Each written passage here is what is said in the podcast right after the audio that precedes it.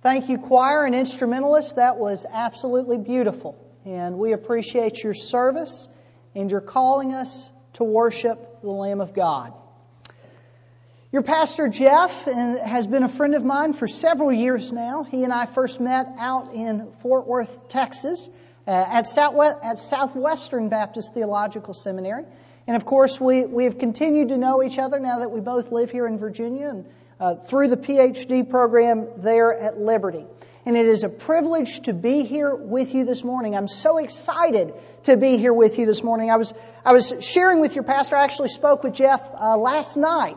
And uh, Jeff was sharing with me about the, he, for those of you who don't know, he's working with a la- rather large youth retreat down in Florida this, this weekend. And uh, he, he was sharing with me how, how hundreds of students uh, literally, uh, well over 100 students last night were down at the altar on their face before God, praying about what God would have them to do and how they could better serve Him. And so I, I, I would, I asked if I could share that with you this morning. And, and he said I could. So I wanted to share that with you. Y'all have a man of God for a pastor. And I pray and I hope that every day that you get a chance, you let him know how much you appreciate him. You let him know how glad you are that he is your pastor. Y'all just let him know how much you love him. Because let me tell you, the choicest arrows of the enemy are aimed at pastors. Satan would like nothing more than to hurt a pastor, than to discourage him, to get him down. But you've got a warrior for a pastor. And so you support him, you encourage him, you love him, you let him know how much he means to you. That's just, that's free. That, that wasn't part of my sermon at all. That had nothing to do with what I wanted to talk about. But Lord just laid it on my heart to share that with you this morning. Uh, what I actually want to talk with you about this morning uh, plays off what, what Jeff's been speaking about. You know, Jeff's been talking to you about what it means to be a warrior for God, a warrior for Christ. And he's been going through and describing to you all those various attributes, all those various characteristics, all those various steps that we can take to be true warriors for Christ. But you know what? It, it doesn't do much good to put on all the armor of God and then sit on your couch. It doesn't do much good to put on all, go through all the training exercises and then never do anything with it.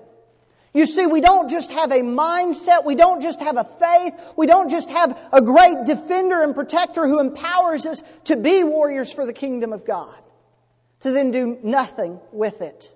I want to talk to you this morning about the warrior's mission.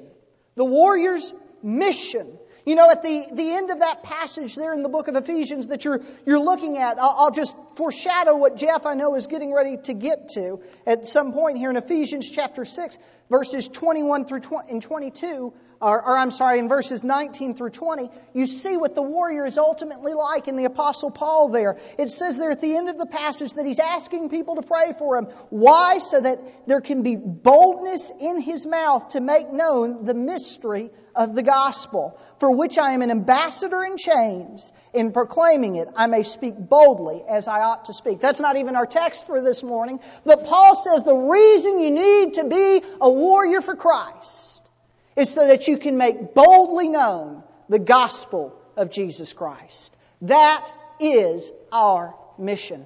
I want to open this morning with just a story, a story about a little old man who lived in Sydney, Australia. It may be a story some of you have heard before, but I, I wanted to share it again. Uh, there was a Baptist pastor in London. And one Sunday morning at the close of service, someone got up and said, Pastor, I'd like to give a testimony. The pastor knew he'd preached a little too long. He was running late. And so he looked around and he said, You have three minutes. The person stood up and said, I just moved here to London. I used to live in Sydney, Australia. A few months back, I was visiting relatives and I was walking down George Street. George Street is in Sydney, going from the business area out to the colonial area. A strange little white haired man stepped out of a shop doorway put a pamphlet in my hand and said, Excuse me, sir, are you saved? If you died tonight, are you going to heaven? I was astounded by these words. No one had ever asked them, asked me that. I thanked him courteously. And all the way home, this puzzled me. I called a friend and thank God he was a Christian, and he led me to Christ. That same pastor, a few days later, uh, was to fly out to Adelaide, Australia, you know, on the southern coast of Australia there. And, and he was in the middle of a, he was preaching at a church there in a three day series, and a woman came up to him for some counseling. He wanted to establish where she stood with Christ. She said, I used to live in Sydney. And just a couple of months ago, I was back visiting some friends there, and I was doing some shopping down on George Street. A strange little white haired man stepped out of a shop doorway and offered me a pamphlet. Excuse me, sir, are you saved? If you died tonight, are you going to heaven? I was disturbed by those words. When I got home to Adelaide, I knew, I knew this Baptist church. I sought out the pastor and he led me to Christ. So I'm telling you, I'm a Christian. That pastor was now very puzzled. Twice in two weeks, he'd heard almost the exact same testimony. He then flew to Mount Pleasant Church in Perth. His teaching service series was over, and the senior deacon of that church took him out for a meal. And the deacon asked, and he began to ask the deacon, Sir, how did you get saved? He said, I grew up in church. At the age of 15, uh, I, I grew up in church from the age of 15. I never made a commitment to Jesus. I just hopped on the bandwagon like everyone else. Because of my business ability, I grew to a place of influence. I was on a business trip to Sydney just three years ago. An obnoxious, spiteful little man stepped out of a shop doorway, offered me a religious pamphlet, cheap junk, and accosted me with a question Excuse me, sir, are you saved? If you died tonight, would you go to heaven? I tried to tell him I was a Baptist deacon. He wouldn't listen to me. I, I, I was seething with anger all the way home from Sydney to Perth. I told my pastor, thinking he would sympathize, but he didn't. He agreed with that man in the doorway. He had been disturbed for years knowing that I didn't have a relationship with Jesus. And he was right. My pastor led me to Jesus just three years ago. One pastor flew home, and he st- soon spoke at Keswick conventions in the Lake District, and he threw in these three testimonies. At the close of the teaching series, four elderly pastors came up and explained that they too had been saved between 25 and 30 years prior by that little man on George Street. The following week, he flew to a similar convention in the Caribbean to missionaries. At the close of the service, 50, uh, uh, several, three missionaries came forward to say between 15 and 25 years prior, they had encountered that same man on George Street. Next, he, he spoke to chap, a chaplain convention in Atlanta, Georgia, and to over a thousand naval chaplains. Afterwards, the chaplain general took him out for a meal. And, and he asked the chaplain, How did you become a Christian, sir? It was miraculous, the chap- head chaplain said. I was a ratting on a naval battleship, and I lived a reprobate life. We were doing exercises in the South Pacific, and we were docked at Sydney Harbor for replenishments. We hit King's Cross with a vengeance. I was blind drunk, got on the wrong bus, and got off on George Street. As I got off the bus, I thought I saw a ghost as this man jumped out in front of me, pushed a pamphlet in my hand, and said, Sailor, are you saved? If you were to die tonight, do you know that God, uh, do you know that you'd go to heaven? The fear of God immediately hit me. I was shocked sober, ran back to the ship, and sought out the, cha- the chaplain. He led me to Christ. I soon began to prepare for the ministry under his, under his guidance. I am now in charge of a thousand chaplains who are bent on soul winning daily. Six, six months later, he was in North, that pastor was in Northeast India, speaking to 5,000 Indian missionaries. At the time, a Hindu, a former Hindu came up to him and he asked him, How did you come to Christ? He said, I grew up in a very privileged position. I worked the Indian diplomatic mission and I traveled the world. I am glad for the forgiveness in Christ in the blood, in his blood covering my sins. I would be very embarrassed if people found out what I got into. One period of diplomatic service took me to Sydney. I was doing some last minute shopping laden with toys and clothes for my children. I walked down George Street when a courteous, white haired man stepped out in front of me and offered me a pamphlet and said, Excuse me, sir, Are you saved? If you were to die tonight, would you go to heaven?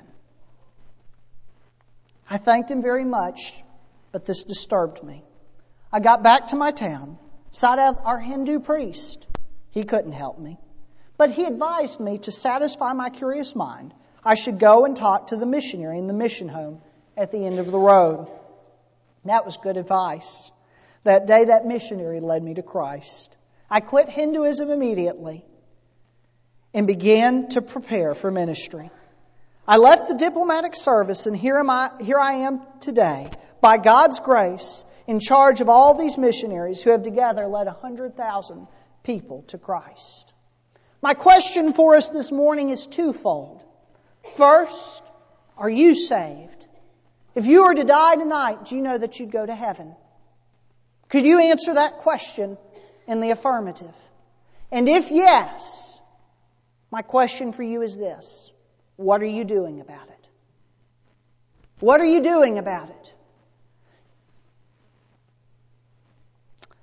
I'd like to call your attention to the Gospel of Mark. The Gospel of Mark, chapter 4. And there at the beginning of Mark chapter 4, Jesus presents the parable of the sowers, the sower in the soils. You remember this parable, I'm sure. A sower goes out to sow and he throws seed and some of it lands on the rocks.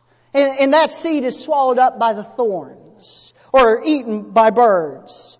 Other seed fell where it didn't have much soil and it sprang up quickly, but it had no depth of soil and quickly wilted away.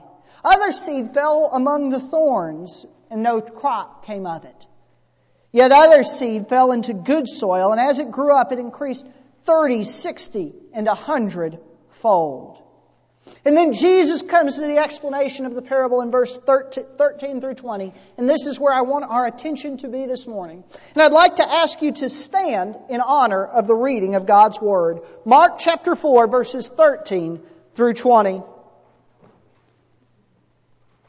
Mark chapter 4, verses 13 through 20. And Jesus said to his disciples, Do you not understand this parable? How will you understand all the parables? The sower sows the word. These are the ones who are beside the road where the word is sown, and when they hear it, immediately Satan comes and takes away the word which has been sown in them.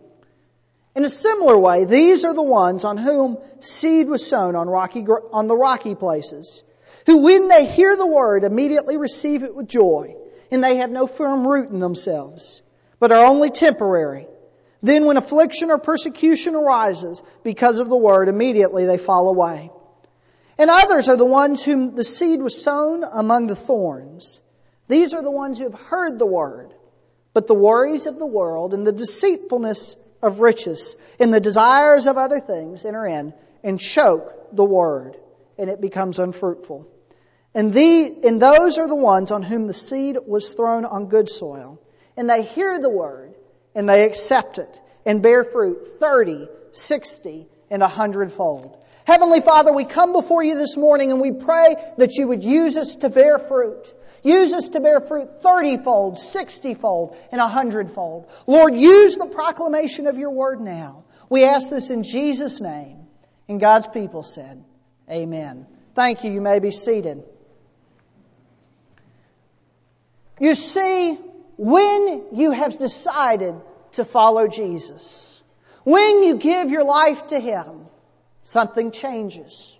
Something snaps. And no longer are you content with the deceitfulness of riches. No longer are you content with what other people will think of you. No longer are you content with the lies of this world. Rather, you become consumed with bearing fruit, with bringing people to a knowledge of our Savior. Just as that little old man down there on George Street was. So I want us to answer a series of questions this morning. Questions that come from this passage in combination with the Great Commission. And I want us to answer this, really primarily this questions dealing with this one topic of the church's mission. of the warrior's mission. Why is it that we are supposed to proclaim this gospel? What is it that we are to proclaim? How do we go about proclaiming this? Uh, who should we share this gospel with? When should we share this gospel? And where should we share this gospel? Because it is our mission as warriors of Christ to do so. First, what is evangelism? What is this mission that we are supposed to share? Well, according to our text there in verse 14, it says this the sower sows the word. We are supposed to sow the word of God. And what is the message of the word of God? Well, according to 2 Timothy 3:14, it is simply this that all scripture leads to salvation through faith in Christ Jesus. That is the message of the word of God. We are to be about proclaiming the word. We are to be about proclaiming Jesus Christ. Matthew 28 verses 18 through 20 says this, Go therefore into all the world, making disciples of all nations, baptizing them in the name of the Father, the Son, and the Holy Spirit, teaching them to observe all that I have commanded you. And lo, I'm with you always, even to the ends of the age. You see, the, the event, the mission that we have is simply this, to go into all the world and to make disciples. That is the message of Scripture to make disciples. That is the application of it. Now, what is that that we are actually doing there? Well, let me just boil it down very simply for us. Everyone knows the ABCs, right? We know A, B, C, D. Let me, let me just make it as simple as that. A, B, C. A is for admit. We have to admit that we are sinners. This is the first thing that we, we, we share as we go out on our mission, is to help people understand that they're sinners. Romans 3.23 tells us this, that all have sinned and fallen short of the glory of God. Secondly, we need to help people believe. We want to call people to believe in Jesus. Believe that Jesus came from heaven and died on a cross for our sins and then rose from, our, from the dead, setting us free from our sins. We need to believe in Jesus. But don't think a mere intellectual belief will save you. The Bible tells us in the book of James that even the demons believe and they shiver. Listen, just knowing the facts about God isn't good enough. It's not enough to get, make you right with God. No, we also have to confess Jesus as our Lord. Romans 10, 9 and 10 tells us that he who believes in his heart that Jesus rose from the dead and confesses with his mouth Jesus is Lord will be saved. We have to confess. It has behind it the idea of total surrender of oneself and instead confessing something totally new. I am following Jesus. Jesus is in charge of me. I will do what Jesus wants me to do. I have surrendered to Him.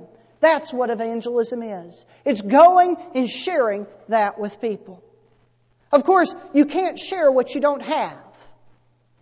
So in a few minutes we'll have a time of invitation. And if you don't, if you've never confessed Jesus as your Lord, I challenge you during that time to do just that.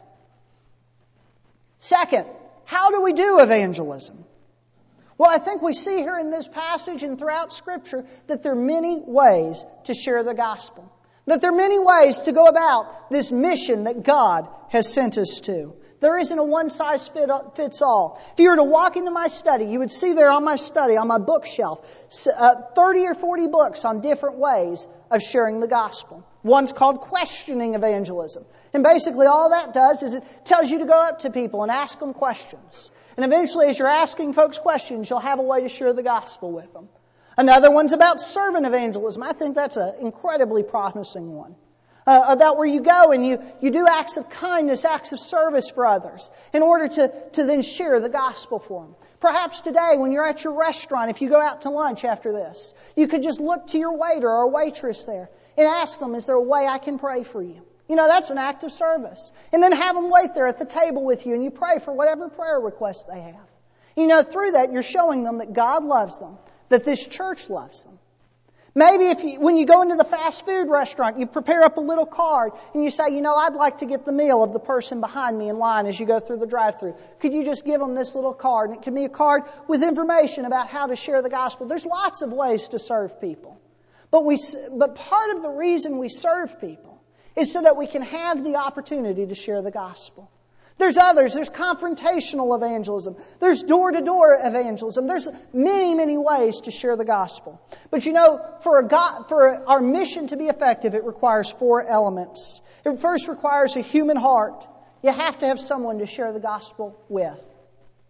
You can't just stand out on uh, out in the woods and proclaim the gospel. You've got to tell it to somebody.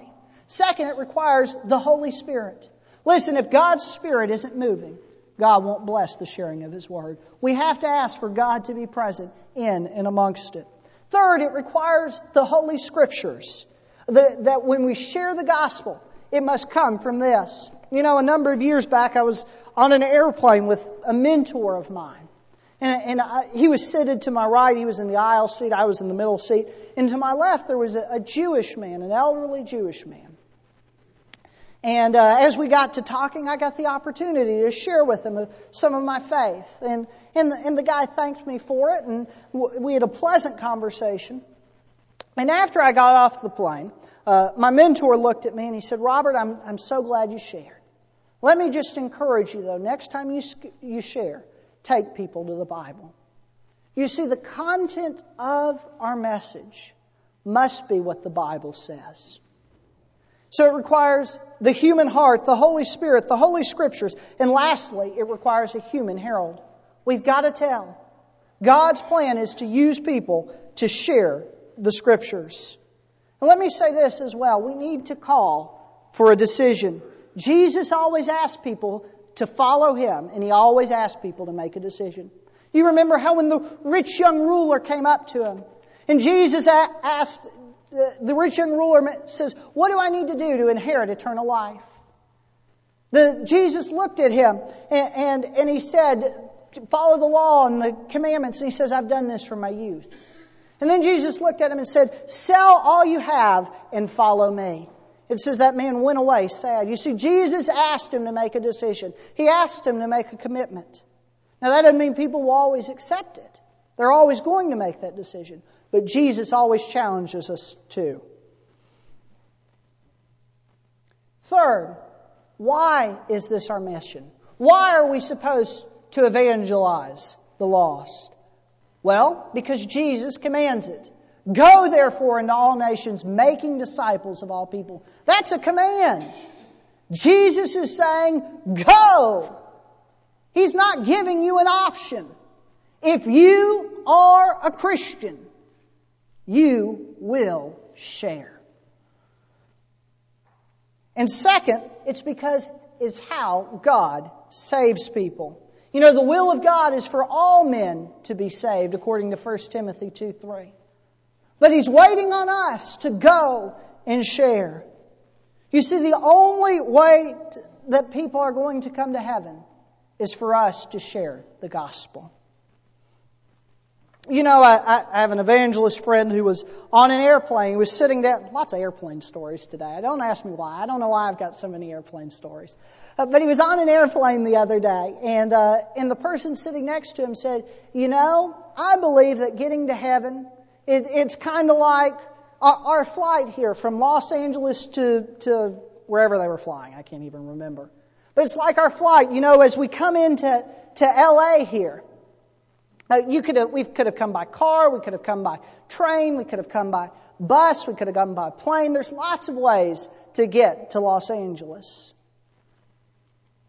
And, isn't that the mindset we're hearing so much? I mean, you pick up the cover of Time magazine this week and it says that there's no longer hell anymore. And it challenges the very notion of that. But see, the Bible doesn't teach that says, see, in the Bible, we see in John 14 that Jesus saying, I'm the way, the truth, and the life. No one comes to the Father except by me. And my evangelist friend turned and looked at him and he said, You know, I'm glad the pilot of this airplane isn't thinking the way you're thinking. Because I'm glad the pilot of this airplane thinks there is only one way to get this airplane from where we're going to where we've been to where we're going.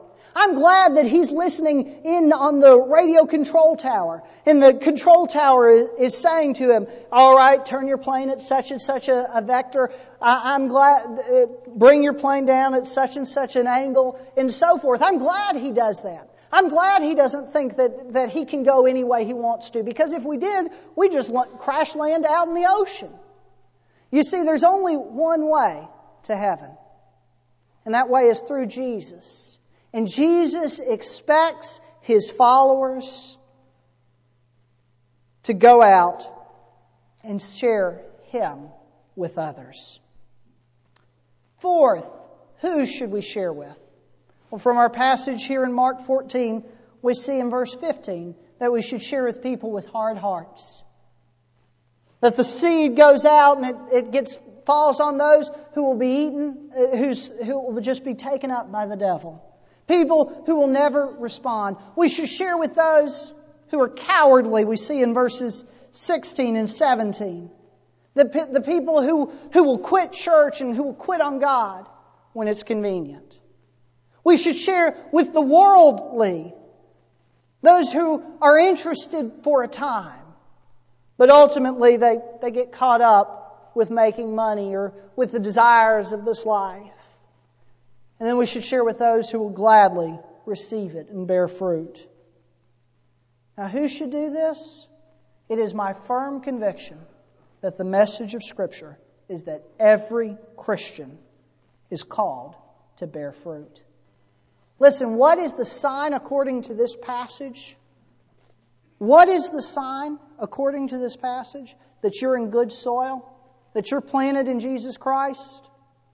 It's that you bear fruit so that you bear fruit 30, 60, and 100 fold.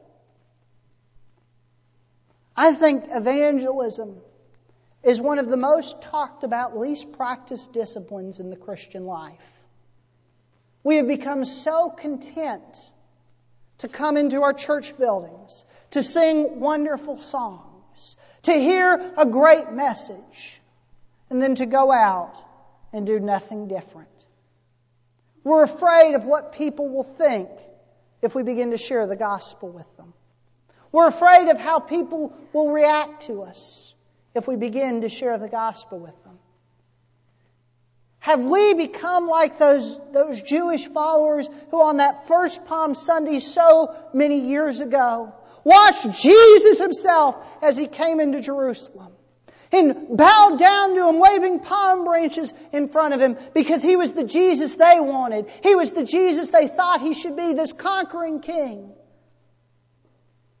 But when he was revealed to be the Jesus who he was, the Jesus dying on the cross, they were yelling, Crucify him! Have we become content to be that type of Christian? You have an incredible opportunity before you next week.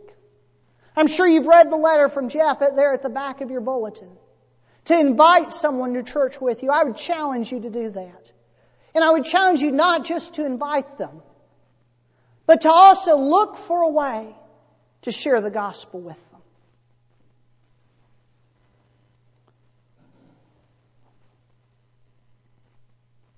Fifth question. When should we share the gospel? Back to the Great Commission, that word go, it literally means there, as you are going. Some of you are probably thinking, Robert, I have to go to work. I have to take care of my kids. I have to, I, I have to do this. I have to do this. When do I have time to go and share the gospel? I want you to do just a little bit of math with me. When you go to work or you go to the beauty parlor or you go to the restaurant, how many people do you meet?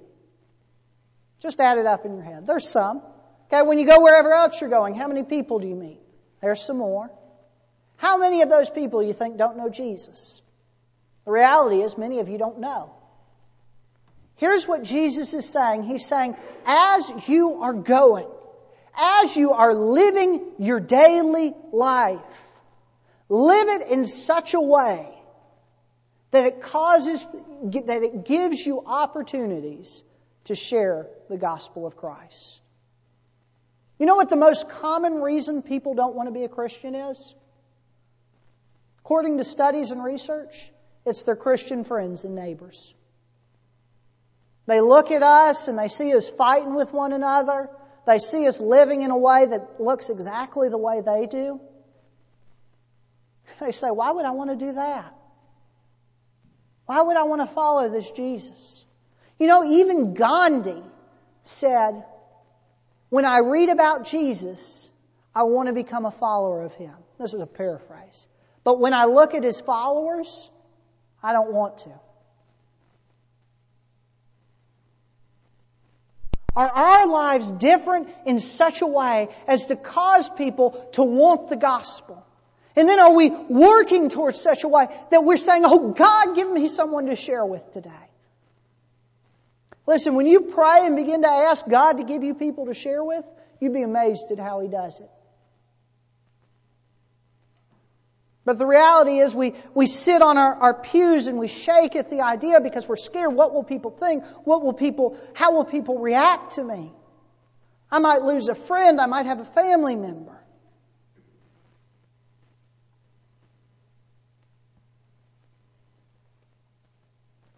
And I'm not telling you that it, it can't be scary. The greatest evangelist I know still get scared when they share the gospel with people. But here's the truth almost every one of you does things every day that should frighten you to death. You're going to go get in a two ton scrap of metal as you leave this place and drive it at 30, 40, 50, 60 miles an hour. You're, you have skills and expertises that, that, that allow you to do things I couldn't dream of doing. And yet, many of you have come to this place, have come to church all your lives. And have you ever had the privilege of sharing the gospel with somebody? Oh, it's wonderful. Nothing compares to it. You see, when we're supposed to evangelize is at every opportunity we can. We're always supposed to be looking, oh God, how can you steer this conversation to yourself? And then lastly, where should we evangelize? We should evangelize, share the gospel everywhere. We should share it in the road, in the workplace, in the dark places, in the exciting places. You notice this farming method, it may not be the most effective farming method, but the farmer's method is simply this I'm going to get the seed out wherever I can. Everywhere I go, I'm putting the seed down because I want people to know the Word. I want people to know my Savior, Jesus Christ.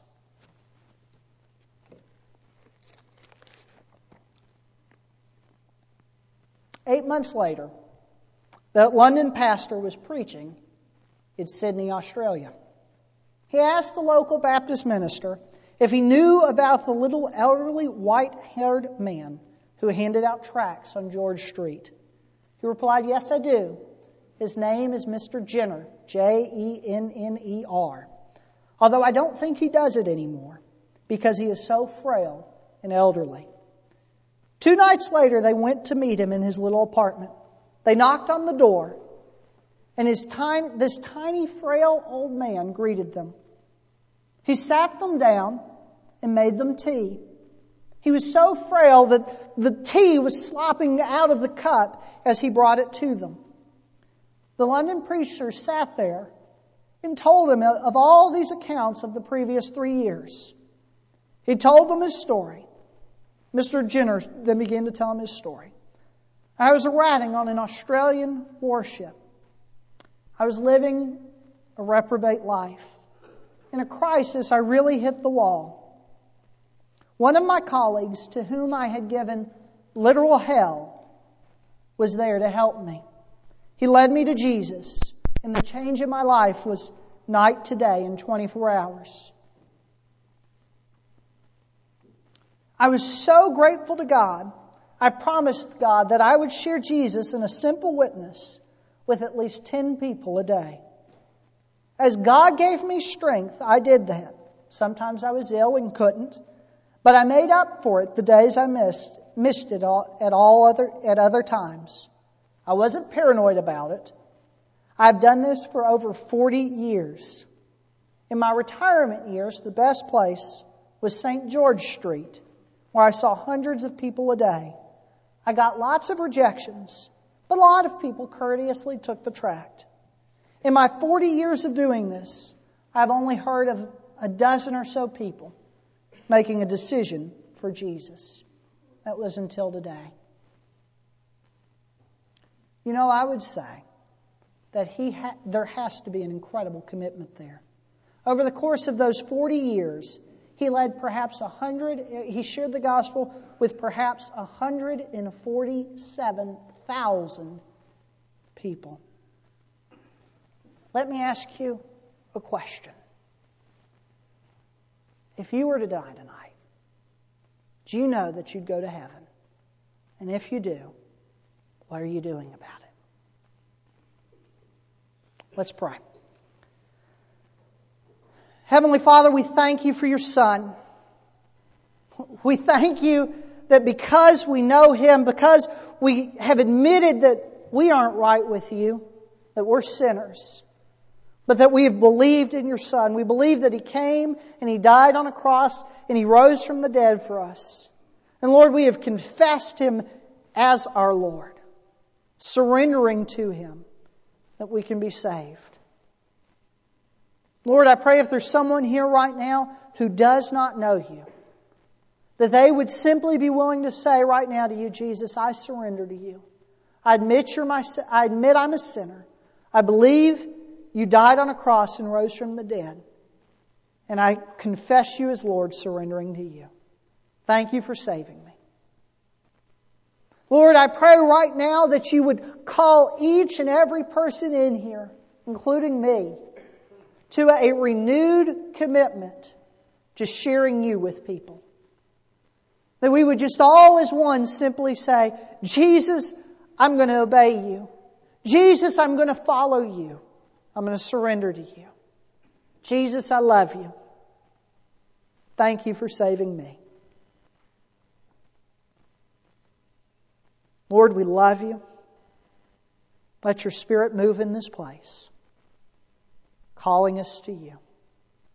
I ask this in Jesus' precious and holy name. Amen. At this time, our instrumentalists are going to come forward. We're going to sing together hymn number 150. And let me challenge you. As God is weighing on your heart, won't you be obedient to Him? Perhaps you today need to get out from this pew where you're seated or standing. Walk this aisle and talk with me about the decision you're making for Christ. Or perhaps you need to come down here to the front and renew your commitment to following Him. Maybe you need to join a church. This is the time when you do that. Perhaps you need to be baptized. Now is the time when you would express that desire. Let's stand and sing together hymn number 150 as our instrumentalists come and play and lead us in song.